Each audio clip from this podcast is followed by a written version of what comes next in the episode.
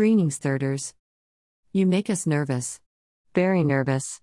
We've mentioned before that we think you might have a suicide complex as a species, and, as the evidence mounts, it leans in that direction.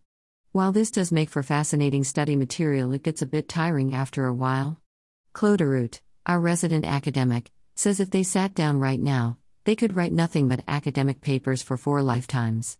That's a lot of papers, we live a lot longer than you. Not that anyone reads those things. We don't. We probably just wait for the graphic novel. It would, most likely, be a very short one. Like three pages, a fish coming out of the ocean onto the sand, a few humans struggling over a cheeseburger in a polluted city, and the crater left by the asteroid that hits the reset button. The colors would no doubt be pretty, and we do like fish. Wanderers by Chuck Wendig, published by Del Rey, $28.99, 782 pages. This is an interesting tale about a virus that comes upon your population by surprise and the ineptness with which it is greeted. No one knows where the virus came from, only that it is here and that it infects a specific group of people. Your CDC is not sure what is going on, the White House is pretty much frozen in place for fear of making the wrong move and creating a public opinion nightmare. The local governments are overwhelmed and can't adequately respond, your far right movements are becoming more agitated and active, and religion seems to be leaning toward an act of God. Yes, yes, yes, we understand that this would never, ever happen to you in reality, but just for a moment let's pretend it might. This is very well put together, and while it is a bit light on the specifics and perhaps a bit too reliant on the deus ex machina, literally, we still found it very enjoyable. We think you will as well. Hypochondriacs should avoid, everyone else jump in and enjoy. Pariah by W. Michael Gear, published by DAW, $8.99, 485 pages. We return once again to the planet Donovan. This is a third continuation of the events which transpired there, and it is a direct follow up to the first two previous event records. The driving incident this time is the appearance at Donovan of a survey ship that left Earth to do the initial survey of the planet. For those on board, the travel appears to be instantaneous. Yet when they arrive, it is to find another ship in orbit and the planet colonized. Actually, a great deal of time has passed, much to the consternation of some of the scientists on the ship who had intended to try to keep the planet pristine and free from human contamination. As all this is happening, Talina Perez flees the settlement because her Quetzal infection is getting worse.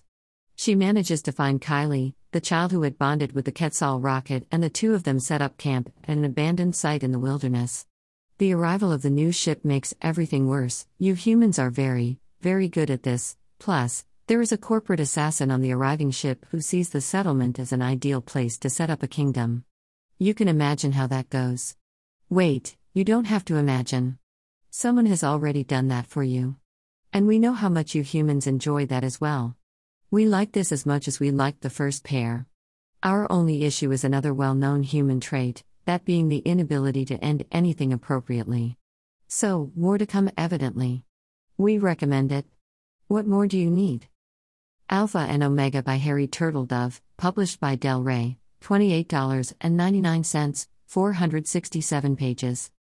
This is by someone known for recreating history, basically lying about what has already happened. We typically like this kind of thing since we do it when we journey from place to place. Recreating history, not lying.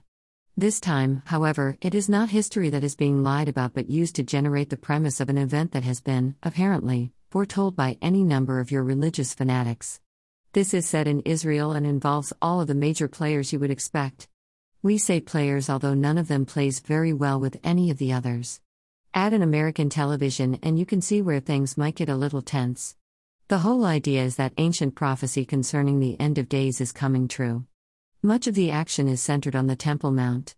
It is very well done as you would expect, and if you are not very familiar with any of the above, not to worry, since it is all explained. Well, enough is explained so your comprehension will be sufficient for you to follow along at your own pace. We liked it. We think you will like it too. But know it is different than what you might have expected.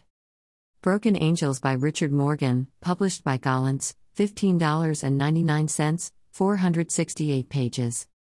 You may have heard of this from the Netflix series called Altered Carbon. Diamonds are one of the results of altering carbon, but there are none here. Immortality, of a sort, is another. Once again, we are shown the behaviors of one Takeshi Kovacs, an individual who has been a super soldier, now more down on his luck and trying to stay alive, albeit not making great choices about how that happens. Anywho, this time Takeshi finds himself re sleeved into a damaged body while fighting in a civil war sponsored by the Protectorate, although in a hands off kind of way. Things are going badly for both sides, although, in the end, it seems the Protectorate will have their way. Just not this week. Takeshi wakes on a hospital ship and learns about an artifact that could be significant. He joins a team of mercenaries and archaeologists and sets off to claim the prize. In all things involving large sums of money, potential military hardware, and many secrets, there is treachery, half information, and damaged individuals. To make it all worse, Takeshi is being tracked down by someone out for revenge, who may or may not also be part of the deal. Not that any of this matters since it is all there just to churn the pot within which Takeshi swims. We liked it. We liked it a lot. We like the first one. We have the third one. We expect to like it as well. But let's not get ahead of ourselves. Go out and buy. We already did with no regrets. It has been said that it is a fresh wind that blows against the Empire and that the solar wind is not so strong as to blow your hat into space. We won't speak to either of these things since we are pretty sure that a fresh wind blows against everything and that wearing a hat in the solar wind is just silly.